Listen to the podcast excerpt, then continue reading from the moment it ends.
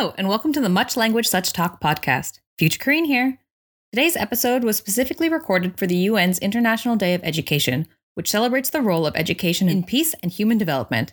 As academics, we think access to education is a human right, and we believe a well educated population is one who can make informed decisions about their futures. Additionally, we have some exciting news about the podcast. We recently found out that we were accepted for a student experience grant from the University of Edinburgh. With the grant, we hope to increase the quality of the podcast and be able to reach an even wider audience. As an education podcast, like the UN, we believe everyone should have easy access to language research. Now, enjoy the episode.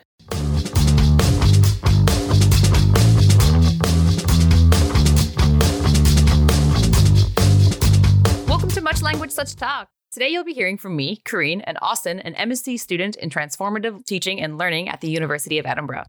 Before deciding on becoming a primary school teacher, Austin has coached football in the US, taught English in Japan, and worked as a pupil support assistant in Scotland. They have a background in developmental psychology and a master's in teaching English to speakers of other languages. Welcome, Austin. Hi, how are you? Not bad. And yourself? I'm all right. Thanks for joining us. Um, I said in your description that you are an MSc in transformative teaching and learning. Could you briefly explain what that course is? Yeah. So the master's is a teaching and training kind of course, but it's not just training, it's making sure that we're being super reflective on our practices, especially looking at things from so- social justice and sustainability. What do you mean by super reflective? What does that mean exactly? A lot of teacher training courses go into things that might just be about, you know, writing lesson plans and following the curriculum. And this is more looking at curriculum that's given by, you know, whatever governmental agencies or by the schools themselves and how are we implementing that? But then also how does that reflect and affect our teaching? How does that affect and reflect on our students and vice versa, learning from our students, looking at them and how they're affect, you know, affected by the things that we're doing. Wow, that's that's really fantastic to have that kind of moment and introspection in your own uh, learning practices and teaching practices. That's really cool. So today we're very excited to be talking with Dr. Anya Byerly about education, language, and social justice. Anya is a senior teaching fellow in language education at the Moray House School for Education and Sport at the University of Edinburgh. She has worked with a variety of the university's undergraduate and postgraduate programs, such as MSc TESOL and MSc Language Education, Initial Teacher Education, and BA Childhood Practice. Anya is a qualified early years and primary school teacher specializing in teaching English as a foreign language to young children. She has also worked with Edinburgh's English as an Additional Language Service, supporting bilingual Polish English speakers in Edinburgh schools and nurseries. Through this, she has gained experience in areas of inclusive, intercultural, and anti racist education. Anya focuses on student teachers and school teachers developing understanding of various social justice issues, from social class, ethnicity, and race through linguistic and religious diversity. Her work as a teacher has led her to complete a PhD in education, investigating Scottish primary school teachers' perspectives on multicultural and anti racist education. Anya's current research interests include children's ethnic, linguistic, and cultural diversity, and whether teachers incorporate these into their everyday practices, how an individual's and the school's structural factors enable teacher autonomy, education policies and bilingualism, playful pedagogies, English as an additional language, early years, and wider areas of social justice, as well as critical literacy intercultural, and anti racist education. Welcome, Anya. How are you? Hi, hello. Glad to be here. Oh, we're so happy to have you. Thank you for joining us. My pleasure. Are you ready to just jump right in? Let's do it. All right. So, our first question How did your interest in teaching come about? Well, fun you should ask. It actually started from language. Uh, it's true. I wanted to be a translator or Ooh. perhaps an interpreter when when I was in high school, and I thought this is a great job maybe I can just spend all my days, you know, reading science fiction books and then translating them into into Polish or into English, whichever way. And I became a teacher instead. Um, a little bit different. A little bit different. However, I got interested in a program, uh, um, a teacher education program, which qualified teachers also in being language teachers, specifically English as a foreign language teachers to young children. I thought this is this is something to to look at to pursue. And after my first year at university, I thought this is the best choice ever, and I'm never wanting to be an an interpreter or translator again. so and um, yeah, I kind of as as the, as the studies progressed, as my my five year master degree, which is what it was, progressed, I decided, you know what, it's a good idea to want to make a difference in people's lives and teaching is definitely an avenue to pursue that. Oh, wow. Okay. So it was while you were going through all of these things that you were like, oh, teaching is a great way to bring language to people and like help people work on these kinds yeah, of things. I think it actually grew on me with time. Yes, definitely. The more you learn, the more you're excited about it, the more you're excited about being a teacher. Not to mention that studying pedagogy, uh, which included things like psychology and sociology and counseling studies and so on, just really helped me just be who I am. And I thought, you know what, if anyone ever wants to become a parent in the future, they could they, they could do with studying pedagogy. Ah, yeah, not a bad idea. True. That's really great that you get to have all of these background courses looking at psychology and sociology. Those are really important things. I feel like, especially as an educator, you need to keep in mind while you're doing yeah, those. I think so. That's really cool. So you mentioned that you were really interested in becoming a translator and then later becoming, you know, a, a, language teacher. So what's your personal experience in learning and teaching languages? I always remember enjoying learning languages. I know that my parents would say I was good at learning languages, but I never saw it that way. I just thought this is fun. I think I was lucky enough that my teachers or people I was working with made it fun. Uh, so I always enjoyed it. So I started, so I'm Polish. My first language is Polish. I grew up speaking Polish only. I started learning English when I was six, which is pretty standard and normal in a big city in Poland, uh, in, in, in Europe in general, I would say. I went to primary school where we had a choice of about four or five different languages, and everybody studied at least two. So after English, I started learning Russian, I think, in primary school. So when I was seven or eight, uh, but I didn't quite like it, so I went with French a few years later, and I studied English and French throughout high school up until university. And interesting point as well, in order to become a teacher in Poland, you also have to continue with a foreign language at university.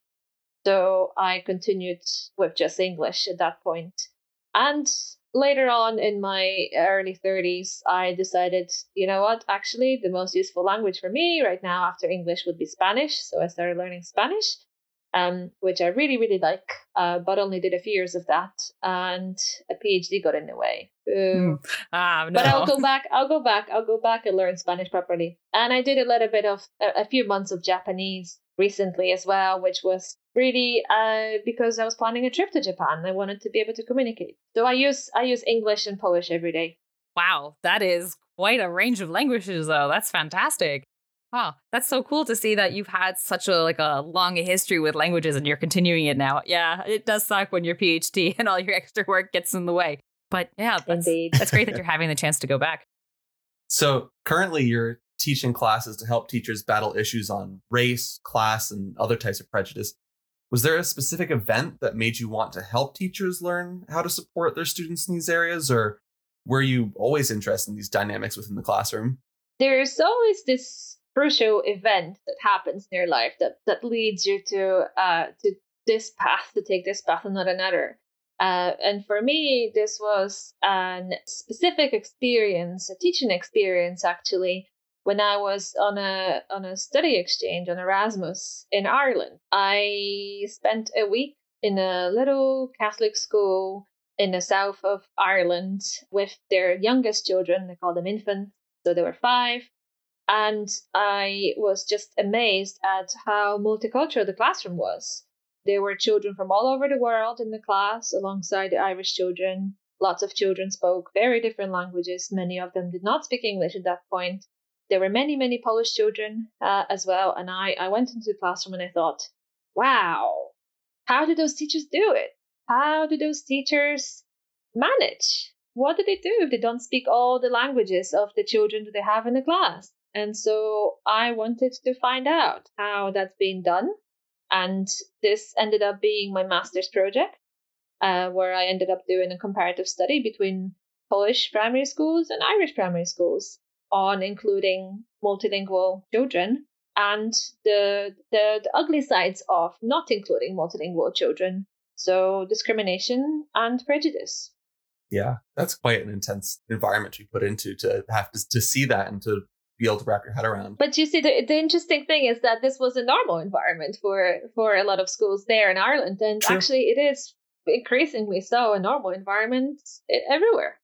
Yeah, so this diversity kind of makes it makes it a normal. So we have to tackle these sorts of issues head on. What are some of the most common issues teachers are facing when learning to tackle the, this prejudice in the classroom? And what advice would you give to support them with this? So this is a big question. it's a big ask, yes. Sorry. Well, what I can say is that this is actually the reason why I went on after my master's to do a PhD because I wanted to look deeper into the issues of ethnicity and race and language and religion, so all different markers of difference and the types of prejudice and discrimination that children and young people face. So, what are the most common issues that teachers face when they want to learn how to tackle prejudice in the classroom? Okay, so I'll give you some of the insights from that PhD that I've done. So, there are, let's say, three different areas to look at for the most common um, issues that teachers face. The first one is the personal facts. Lots of teachers would tell us that confidence, the lack of confidence to tackle these issues is number one. And the reason for that is that most Scottish teachers, at least, are white, middle class, comfortable people. Don't get me wrong, anyone. But most of most of Scottish teachers simply don't have personal experience of difference. Most Scottish teachers are monolingual. Most Scottish teachers have not lived abroad, right? Most Scottish teachers are white, and therefore they just don't know what it's like to be different. Yeah. And so that is the number one reason from what the teachers were saying for the lack of confidence. They just don't quite know. Another thing is of the fear of getting it wrong.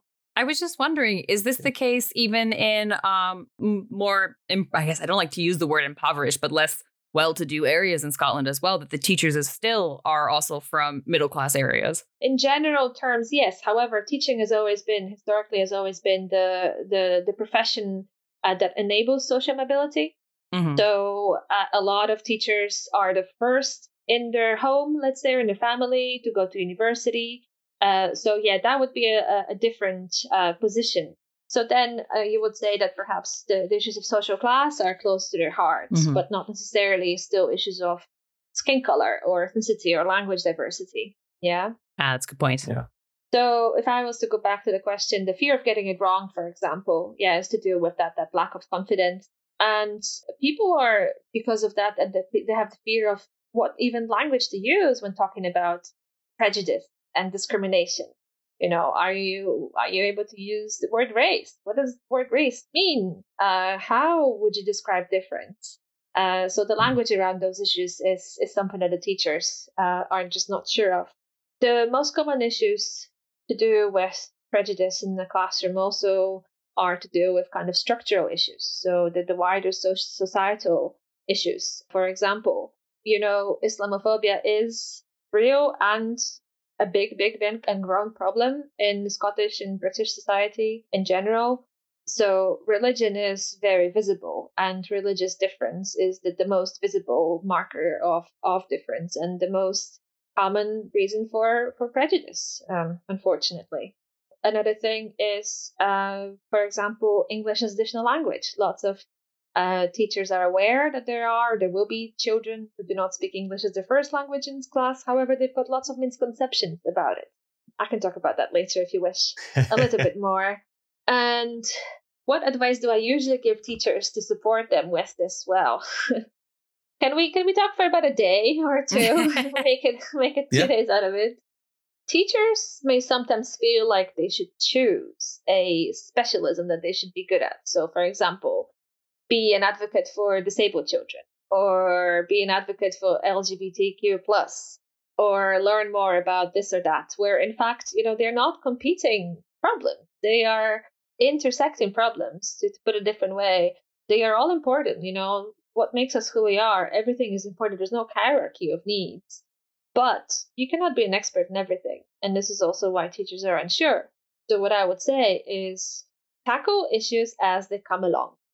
Don't be afraid to take whatever children bring to your classroom and speak about that openly with them. And you will find the language to talk about those issues with the children. You might even actually ask the children to help you provide the language and work in tandem with them. So I would say start early. Start with the primary school. Start with the early primary school. Or even better, start in nursery. Do not shy away from uncomfortable discussions because children do not shy away from uncomfortable topics because they're not uncomfortable for yeah. They're just topics. so they will naturally arise in the classroom. And so, and the, the last thing I want to say here is that prejudice and tackling prejudice and discrimination is something that all teachers would do anyway as part of being a teacher, uh, because you just can't let it go. You can't let it stay there. Yeah, it's a, it's a skill that children have to learn, but it's also a standpoint and a value that us as teachers want to to give to, to the children we work with. So it's not necessarily just connected to ethnicity, but to all aspects of who we are, to, to gender, to sexuality, to strengths to anything at all, really. Um, so yeah, it's just it's just a normal part of school life.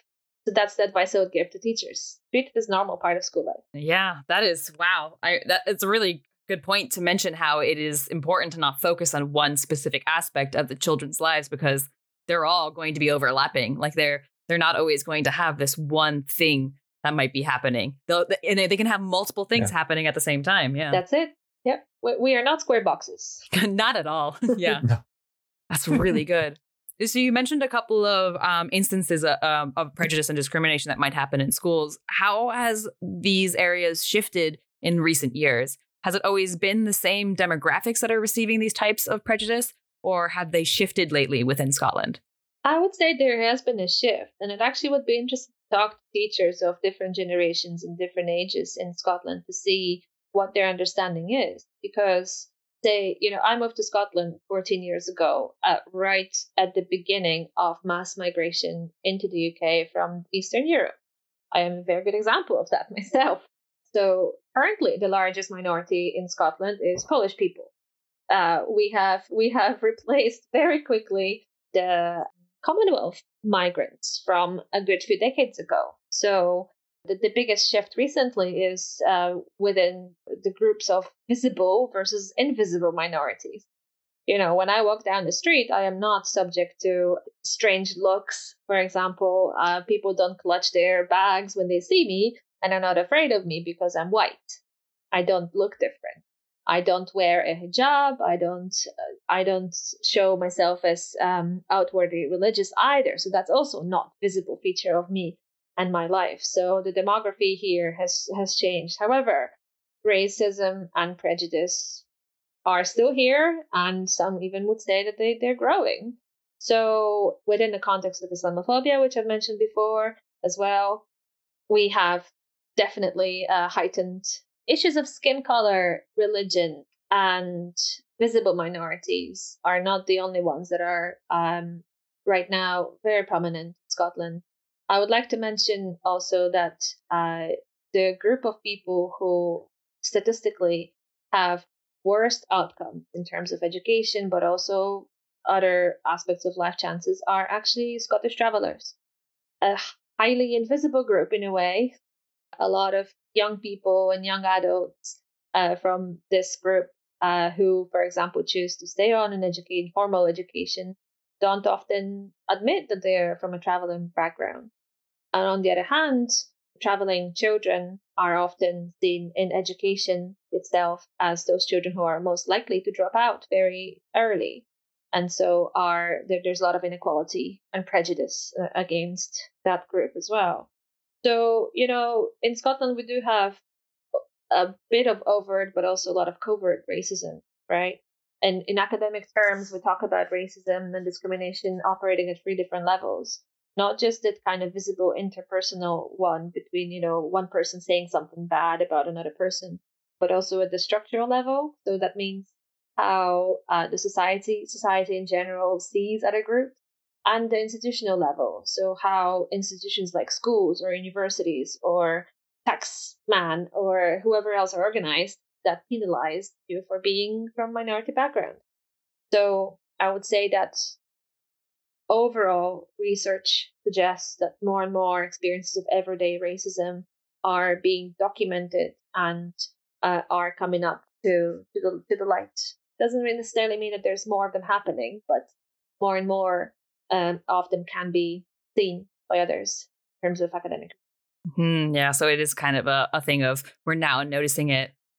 So, have you seen language discrimination in the classroom? Is it the same as racism or xenophobia, or is it is it something different? What is it? What does it mean? Well, that's a good question.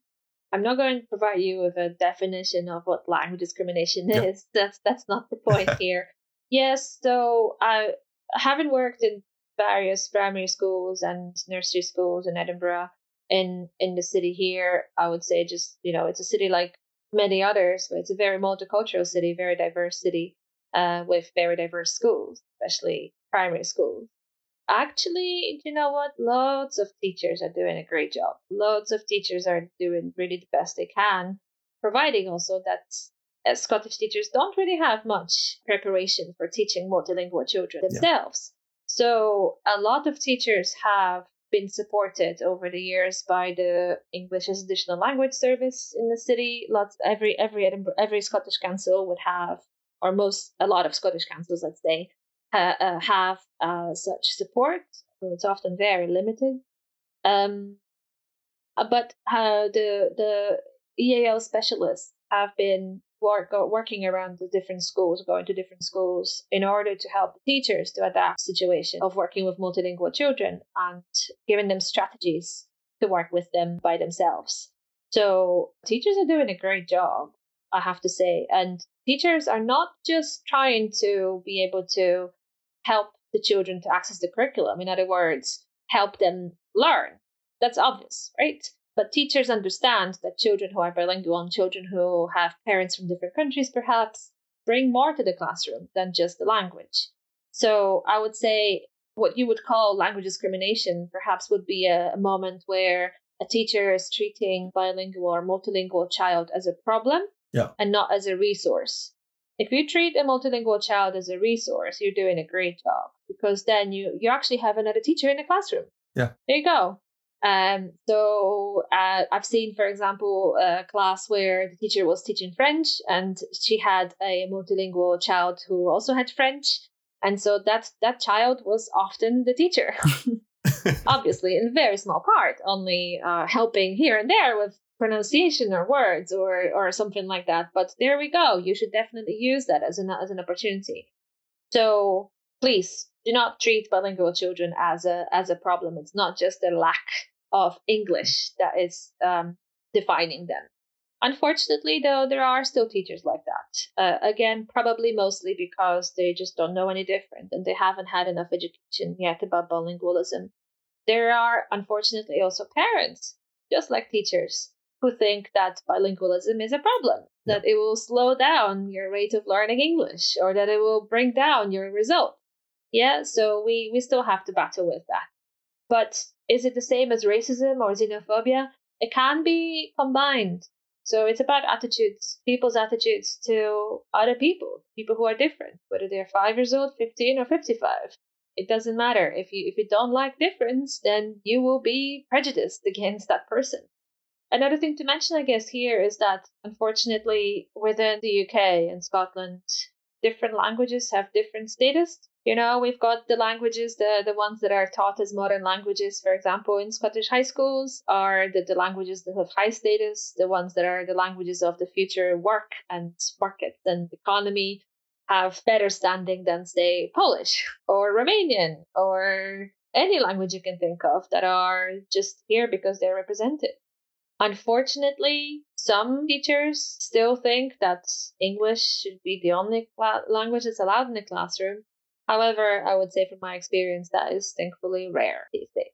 That is great to hear. That makes me very happy. Me too. So overall, children with bilingual children, I think they're really helping each other. You know, the children are helping each other, and teachers are helping all the children in the class to, to achieve. If you want to talk about learning languages in high schools, that's a difference. It's amazing to see the difference between it because when you look at Scotland's uh, one plus two program that they've been trying to implement, one of the factions of this is to bring the community languages into the schools to give the students the opportunity to do that. But as you were saying, because of the status of especially European languages, which Spanish, what is it? Spanish, French, German, Italian are the big ones that are taught. Yeah. And and and Chinese. Yeah. and Chinese, Mandarin. yes, go, sorry, and Mandarin. But what are the chances when you have, you know, a community where they speak like Punjabi, or if they speak Urdu, or if I don't, know, you have another Chinese community where they speak Cantonese instead, that you're going to have trained, qualified teachers to do that. And I think that's the issue that they're falling into at the moment because all the teachers have been trained to learn these specific languages. Yep. So it's not the qualification that's there yet. It's interesting to see how that's going to change. It's a, I think the policy itself is really great in uh, wanting to bring all of these languages to kids. I, I understand that, of course, it takes time to you know change from one policy, even one system to another. Speaking of uh, languages in school, what are some of the most you, you mentioned a couple of these, but what are some of the most common misconception about bilingual students in the classroom? What has research said about these misconceptions? I think, like I said before, the, the, the main misconception about bilingual students is that they are lacking something. That deficit model of thinking, as we call it in academia, that that bilingualism is sometimes somehow hindering their learning. What has research said about this? No, it's not true. You're lying. not true. It is a resource, uh, not a, a lack, not a problem. I think on a, on another level, a common misconception about bilingual students is that their language or their languages is the, the, the largest part of their identity. And it doesn't have to be that way at all. No, oftentimes children who have been born in Scotland to that happen to come from a family where one or both parents are not Scottish, they, they feel Scottish. They are Scottish. There's no question about it. They're Scottish and perhaps also something else.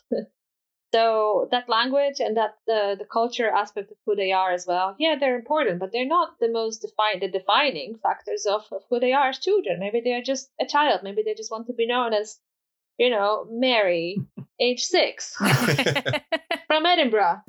That's it. That's enough for now. Another misconception that still sometimes reigns is that if you have a bilingual child, then their parents or the parents must not speak good English. Yeah. Mm. Why why would that be? I don't understand really. Yeah, sometimes it happens, of course. People move, people still move. It's not like everyone who lives in Edinburgh has lived here for, you know, the last decade or so. But it doesn't mean that they don't speak English at all. That's a really good point about mentioning how the languages aren't their full identity. My parents both immigrated to the States at different times. My father came to the States in the 70s. My mother showed up in the 80s. My dad's from Israel. My mom's from Finland. I consider myself to be American. And no one in America would take that away from me. And I think it's because America's, you know, history of well, immigration, as I will uh, politely call it right now, which makes it that no one really fights me against it. Yet I can see how I have actually seen exactly examples of like first generation kids in Scotland being like, I'm Scottish. And they're like, but aren't you Chinese? And they're like, I was born and raised here, dude. yeah. Exactly. And actually, this is a this is a common thing that is being brought up in research for second, third, and even fourth generation. Visibly different Scottish. Unfortunately, you have Scottish young people, children, and young people who are still being asked where they are from. If you know their their grandparents came from India, uh, and that should not be that way. It's yeah. not fair. It's absolutely not fair to carry this burden so long mm-hmm. because of your skin color. Exactly. Yeah to pivot a little bit, you came to the University of Edinburgh to study for your PhD. Is that correct? Yes. So while you were studying, is that how you found out about Bilingualism Matters? How did you hear about the organization? How did you get first get involved?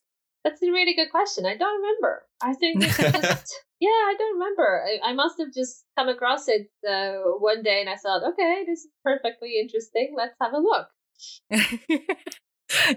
it's do you think it's kind of a moment of like language enthusiasts all just kind of gravitated towards each other that like we had some kind of homing beacon where we're like you yes we have similar opinions on this and we want to talk about it so let's get together. Another thing is that phd students are in this phenomenal position of uh, being encouraged to look uh, around and, and see what's available and find discussion groups and fora and mingle with other students and stuff and so pretty sure that this is what happened. I just I just went to all kinds of seminars and talks and discussions and wanted to find out and learn as much as possible. So Bilingualism Matters would have been one of those platforms because Bilingualism Matters organizes yearly big conference and all kinds of regular events that are definitely of interest. So yeah.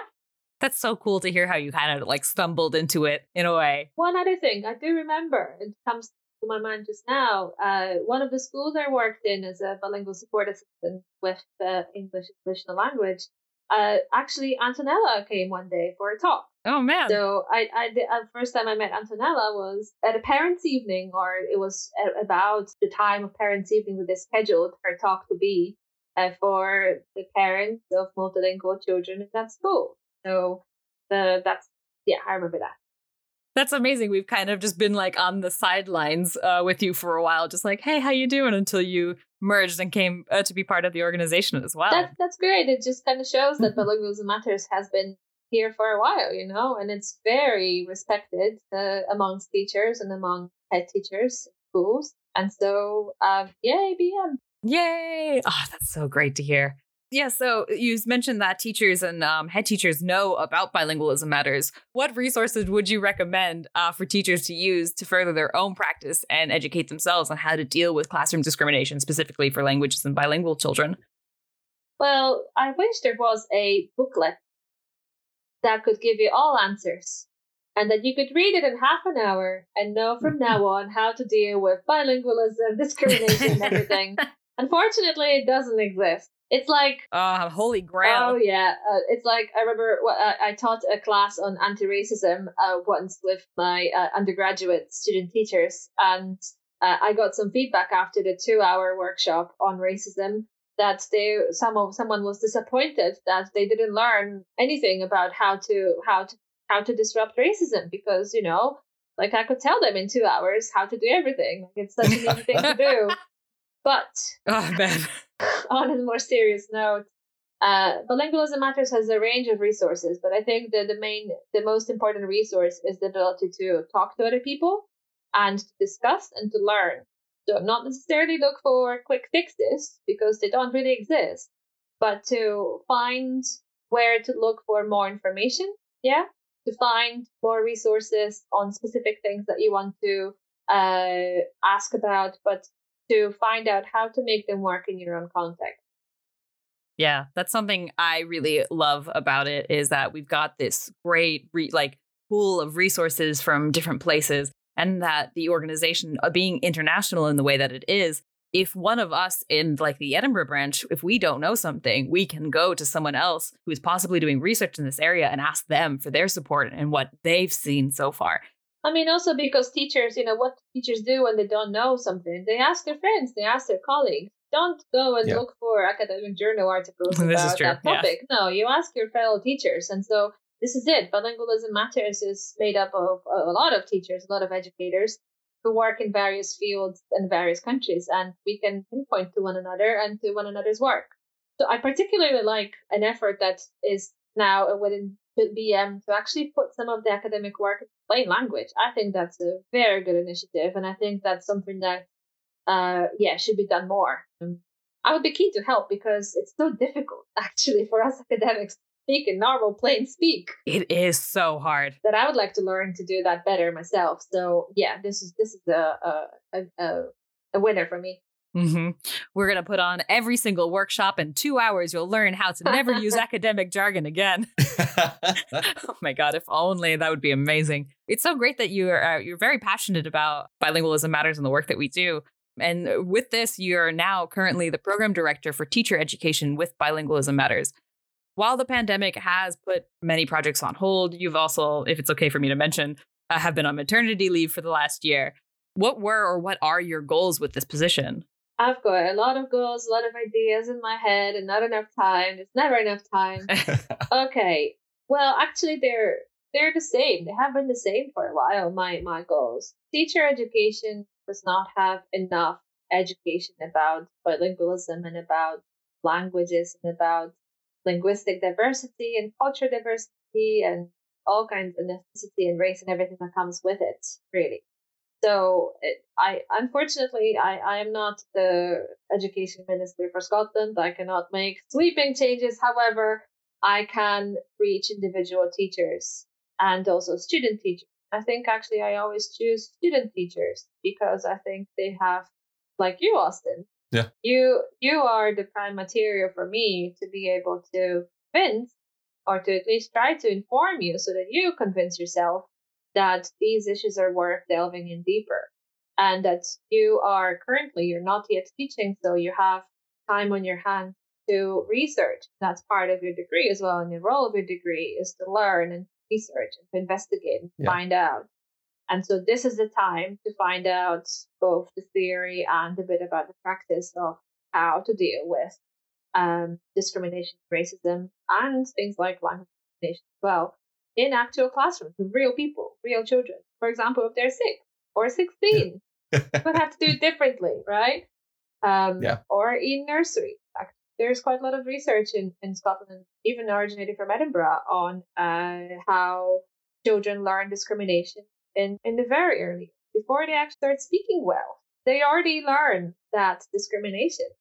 So we know that, you know, if children learn that kind of attitude and behavior, then us teachers, we have to help them unlearn, have to make it visible and explicit and talk about it. So my goals for the, as a program director for teacher education, bilingualism matters, are to um, uh, introduce more opportunities for both student teachers and in-service teachers to discuss those issues, to, to work on specific examples of work they could be doing as part of their normal daily work, to uh, teach anti-discrimination, anti-racism, and to look at the value of languages and diversity in lots of different ways of understanding that word. That sounds fantastic. I'm really excited for you to come back to work and to do all of these things. That's going to be great. Thanks. So I guess more on a on a more practical note, for at least I'm very interested in this. Um, what what would your ideal classroom look like? Uh, you know, in terms of how languages are approached and used. I love this question. That's the perfect question. Actually, when I was interviewing my my interviews for my PhD, my last question was also about the ideal world scenario for their life. I think ideal world scenarios can tell you a lot about yeah what what what could be possible because why not? Let's dream big. Um, Yeah. in terms of how languages are approached, so let me let's start from actually turn it around on its head about how languages are taught. In my ideal classroom, languages would, would be taught by competent, educated language teachers. First and foremost, I don't think you can teach a language just because you speak it. Yes. To rephrase it, research suggests that you cannot just teach a language because you speak it. You have to know how to teach that language. So in in this country right Yeah. now, unfortunately, there is no preparation. There is very little preparation for teachers in primary schools specifically. There's very little next to no next to no preparation included within teacher education degrees for teachers to feel like they are competent in teaching the languages they are tasked to teach. In secondary schools, it's even more complicated picture, and it's it's a, it's a it's a difficult situation.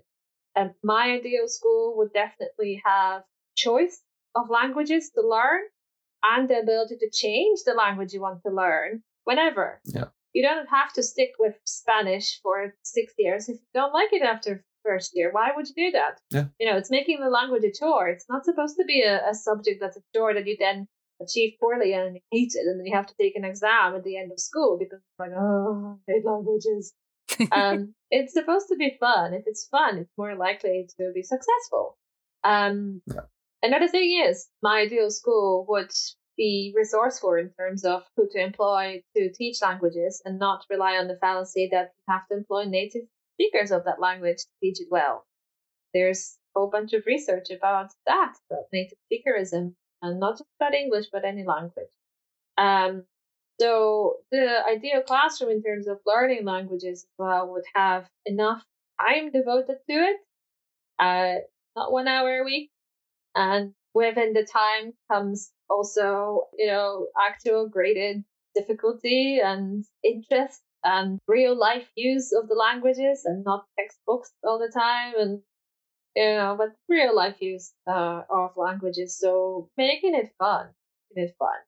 Like what we did, Karine, with uh, the Harry Potter readings, for example, Ah, different languages. That was love so those. much fun. I loved it too. I think it's for all language, all, all ages. But so not specifically about how languages are taught, but how languages are approached in classrooms. My ideal classroom would just allow people to experiment. And if they know any language, whether they are bilingual, multilingual, or just learned languages, let them use them. Just use them. So I've seen I've seen classroom teachers in primaries where they had children who had English as, as an additional language, where children didn't have much English yet, and they allowed the children to complete tasks, for example, in English literacy, in their first language. Why not? Why not? A child can perfectly write a poem, but just not in English yet. That is great. So let them write it in the other language. Let them use the languages. See them as a resource. And for Scotland, where you know one of the countries where English is the first language, let's just demystify this idea that languages are difficult to learn. They're not. They're not. They're, they're very difficult. But if you only do one hour a week, you know you're you're doing language awareness, not language teaching. Right. Yeah. That's a good point about letting the kids. I really like that. Let the kids do the tests in the language that they're confident in. I thi- of course, it's important for them to learn the language of the environment, definitely. But like when I was a kid, I was in nursery school and I came home from school one day with a note pinned to me. I love telling this story. Um, that literally just said, "Please teach Karine English." She bit someone today, Oh. and so at, I was yeah, exactly. I'm like not even like two years old. It's an age kid bite people. It happens. Yeah. But my mother only spoke to me in Finnish, and so I only spoke Finnish at this age. I mean, what does a two year old really say? But I really didn't use English, even though this was the language of the environment, because I spent all my time with my mom. And so once I got to school, I didn't really have the words for English yet. And like, and it, it like, to this day, that bothers me so much. Because my mom, she was, it was the early 90s. We didn't have all of this resources Yeah. um, to be able to say anything. So she was just like, the teacher's right. If I don't teach her English and I only speak Finnish, then she'll never learn English. And unfortunately, this is what happened, which is mind boggling because now my Finnish skills are that of a two year old. um, but yeah, who knows what that kid did to deserve that bite. But but, but Austin, wouldn't you also agree that as a teacher, you, it's in your interest to find out who you're working with, No, absolutely. who your fa- who the families are, right? About a little bit about the Yeah. family and about the kids themselves. Yeah. So No, absolutely. Because what we're learning about right now is about the the you know that's not just the child that you see in the classroom. It's everything that they bring from home and their own background experience. It's not just you know although they might identify as this you know particular kid in the classroom, they have a whole wealth of experiences coming from there. And if you can tap into those, get them engaged, because there's a lot of stuff that goes into how engaged the kids are, how motivated they are, and if they're not being, you know, respected or understood, then it becomes tricky for them to be able to engage with the teachers, be able to engage with their peers, and it's just it's it's it's a it's a tricky situation. oh my God, children are people? Who would have thought? Yeah, novel concept. I know. there's there's two interesting things that just came to my mind. One is uh, another real life example of something amazing that I've seen in, in the primary school. Uh, you know, there's you may know that various language communities in many cities have what they call complementary schools or Saturday schools. Those schools, you know, community led groups usually that teach children of that language or that ethnicity uh, a little bit about the country, the language, they speak the geography, the history, and so on. So it's like a very mini school on Saturday mornings usually.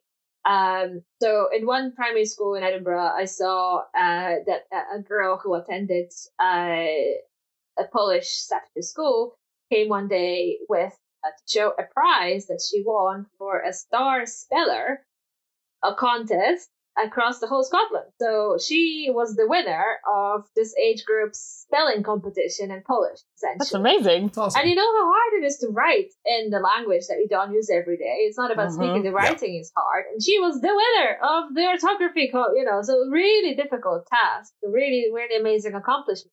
And what I liked about this the most is that it wasn't just that she brought it to school because she wanted to um, share it, but in that school, it was part of normal practice that teachers knew and asked the children what they were doing outside of school, especially if it was bilingual children and children of different cultures and who were uh, who had access and regularly did activities that majority children would not do. So if children, if teachers are aware of your children attending a Saturday school, they can actually find out what they're doing there and take that forward. That's Yeah? amazing. So that that's a fun anecdote. Also, well done to her for that getting that award. Well done. yeah. um, so, do you have any examples of eliminating language discrimination from the classrooms that you've that you've come across over the years? like I said, I think overall a lot of teachers are doing a really great job, and so there, there, there's quite a lot to talk about. But actually, something that comes to mind is uh, a personal experience from this week. If you don't mind, from a nursery. Of course, please. Uh, I Yeah. am just enrolling my 10 month old son into nursery uh, for the first time. And, uh, you know, all staff are uh, native English speakers. They don't have any bilingual staff members from what I can see. However, they do have bilingual children. And so it's all about attitude. It's all about attitude for, in this instance, institutional attitude and structure attitudes that filters down to individuals. So when when you're first rolling a child into nursery, it's just like when you enroll a child school, you actually let the environment know, let them know a little bit about the child. Or, you know, schools ask parents to fill in forms to say a little bit about their child. They do, and and so the nurseries. And so the the key worker I was talking to um uh, said that since they knew they knew that um, my son is growing up bilingual, said that I can they're they're I'm more than welcome to uh provide them with some key phrases Polish that the child is already used to because you know being ten months old he definitely can't speak it but he can already understand it. And so this was something that was discussed on the first first time we met. Um, and I was given uh, a little cheat sheet, which I think is very useful for that all monolingual staff to have with the same phrases that they can use, like hungry, drink, tired, you know, important things for, That's so for little children. Um, and a few spaces where you can write in your own words. So things, for example, like come, chodź in Polish, and so on, which he knows by now, you know, he knows very well. And so the staff showed me on the second day of, of dropping him off for a settling in session that they are already using some of those words when taking the baby out of the buggy. I mean, how simple is that?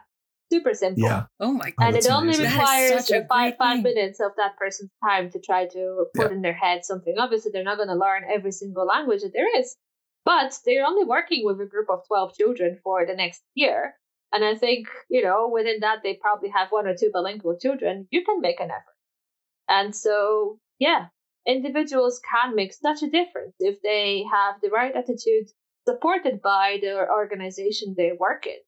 And so that's why I say I see a lot of schools doing a lot of a, a good job, a lot of individual teachers doing a good job. But let's not forget they have to have the support of the organization behind them, including in the policies. The head teachers are hugely important and they really steer what's happening in schools.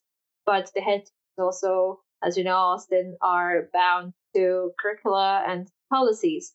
And the policies, like we talked about earlier, Karine, about the one plus two approach to language Yeah. learning in Scotland, they are good in in theory, right? For example, Mhm. talking about community Yep. languages being included, but in practice, there's no exam that school leavers in Scotland can take in high school, for example, for community languages. So, you know, uh, but when when there's a will, there's a way. And there are schools in various cities known for their attitude to language learning and to countering discrimination. There are there, there there are primary schools in Edinburgh, for example, who actually offer children Polish after class Oh wow. That's awesome. because they know that there's so many children who are Polish language speakers that they could actually learn it more, uh, you know, not just the speaking part, the the writing and the orthography and so on as well. So it's possible. That was so heartwarming, Aw. honestly, to Yeah. hear that they're doing that. It's such a small thing. Yeah. Like it doesn't seem like a lot. It it really isn't, but it is so crucial for also like helping, you know, people feel a part of their community and also show that Yeah. the teachers care. It's its recognition, and that's that's one of the main elements of anti-racism too. And you know, uh, to put it in Yeah. other words, one of the one of the main ways of being discriminatory against others is by misrecognizing people. Misrecognition is, is discrimination. Yeah. So we're talking about children and students and classes, and we've been around children. Austin and I have both taught in primary schools. Um, we've seen children generally in the world. You have also been children once. Imagine that. What? This is true. Oh my god. That's I thought I came out fully formed. yeah. Uh, And we've all seen that children are un- unpredictable, they're very expressive, they're very unfiltered. And you first specialize in working with children. Do you agree with this statement or do you have any relatable stories about working with So children? this is funny. You say children are unpredictable, expressive, and unfiltered, and it sounds like a bad thing. It kind of sounds like these this you, you Karine adult who forgot that you're a child once, you say you're unfiltered, you're unpredictable. Or actually, it's actually something I love about kids. there we go. So it's why I'm going into teaching. yeah. But it's funny how you can take, you know, the same word and put a different spin into it. Yeah. And uh, Mhm. different people do that differently, exactly. Some people think that children are, you know, they should be seen and not heard, right? They're mini adults. They should learn how to behave and they should become adults that learn how Mhm. that, that know how to behave. And some and other people would say, okay, children are unfiltered and expressive and unpredictable, and that's the best thing about them because they are free. They're not afraid. yes. Children are amazing. Children are really open and they are really honest. Now, children also want to fit in, and that can be a problem, but they are more accepting than adults, and they're often less surprised by things than we are, that us adults are. So, uh, I can only speak praise to children, really. Um, I, you know what I would say? I'm not going to come up with a specific anecdote anymore, as children are great. But what I would say is that I would challenge you and the listener. I would challenge you if you have access to any group of small children, even take two, two or three small children, and best nursery age children or early primary school children. Interview them about something really important, a really important topic Mhm. like love or friendship or why do people work? Or something like that. And you'll you'll be amazed. Your mind will be blown by the answers that they come up with. It's just just amazing. I've done i've done something like that for the first time early on in my my first degree. And uh, yeah it was a it was a, a preschool group of children. And we were laughing our head off us us student student teachers because they were just amazing. So children know a lot more than we think. And children are so quick at learning from us unfortunately like we said earlier they're also learn about their prejudice they learn the wrong attitude Mhm. However, they are very good to work with and to challenge these attitudes. You know, a lot of teachers uh, who I worked with on anti-racist workshops said, "How do you work with children whose parents, you know, they bring the attitudes to from home to school? So how do you do that? You can't teach the parents, can you? Well, what what should we do? Should we just give up then?" And say, yeah, this seven year old has the right to be racist for the rest of their life.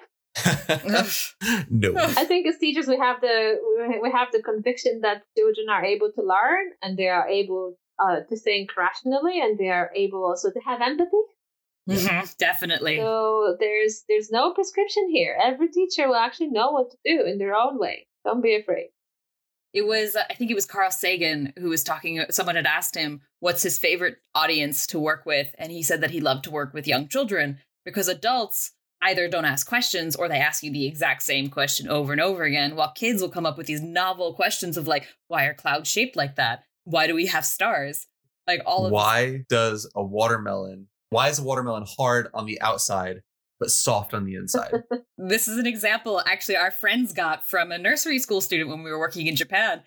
And she had just asked them, Does anyone have any questions? Any questions at all? And then they asked that question, and she was just like, Huh. That is a great question. I'll have to come back to you.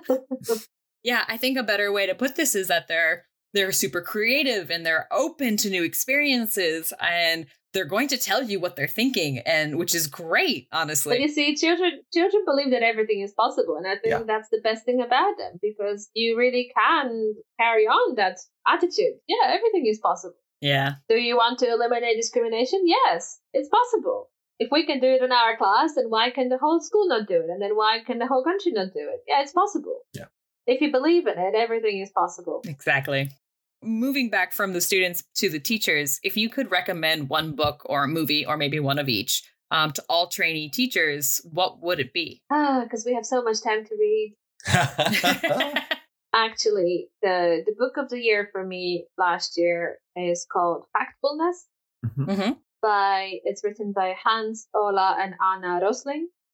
Hans Rosling was a professor of public health from Sweden. He died a year or two ago, unfortunately. Uh, Ola is his son, and Anna is his daughter-in-law, and they've been working together for quite a few years now to come up with a very accessible and entertaining way of showing statistics to people. And Mm. using numbers and statistics to convince people that actually fact, you know what, are quite useful to know and they can change attitude. So Factfulness by Hans Rosling is a book that tries to dispel some of the main myths around the world. Like, for example, you know, it's all doom and gloom. There's a lot of war, natural disasters, and da da da da da da da da. It's really well written. It uses stats and up to date stats, and it shows them in a graphic, easy, easily accessible way. And it shows us as individuals uh, strategies and very simple strategies uh, of how we can change the way that we think for the better. So uh, I think that teachers and everyone else actually should have a look at that book and read it. That sounds so cool. Wow. Easy stats? That doesn't Yeah. exist. Exactly. That's I, I also I'm I'm not a quantitative person at all. I I didn't even do statistics. So for me it's black magic, but I understood factfulness fine, just fine. I'll make sure to send it to all my course mates. Yay! Definitely going to pick that up. I'm Just going to start buying it for everyone for Christmas. I actually did that to my sister. Yeah. there we go. Oh, fantastic. Well, that's ev- all the questions we have. Thank you so much for speaking with us and answering our questions in such a great and insightful way. And it's also very clear from the way that you speak about your work how enthusiastic you are. So thank you so much for joining us. Thank you very much for having me. This was a pleasure. This was a pleasure for us as well. And Austin, thank you so much for someone who is training as well. I can imagine this was quite insightful for you. No, absolutely. Very reflective as per our earlier Yes. conversation. Always reflecting. All right. Thank you so much for joining us while we talked about language education and inclusion with Anya. We hope you've been inspired to think about your everyday experiences with those around you and in education. If you're interested in learning more about Anya and her work, you can find the link to her university page in the episode description. Tune in next time to keep learning about how language shapes us and the environment around us. As always, stay safe, stay healthy, and Sayonara. Au revoir. les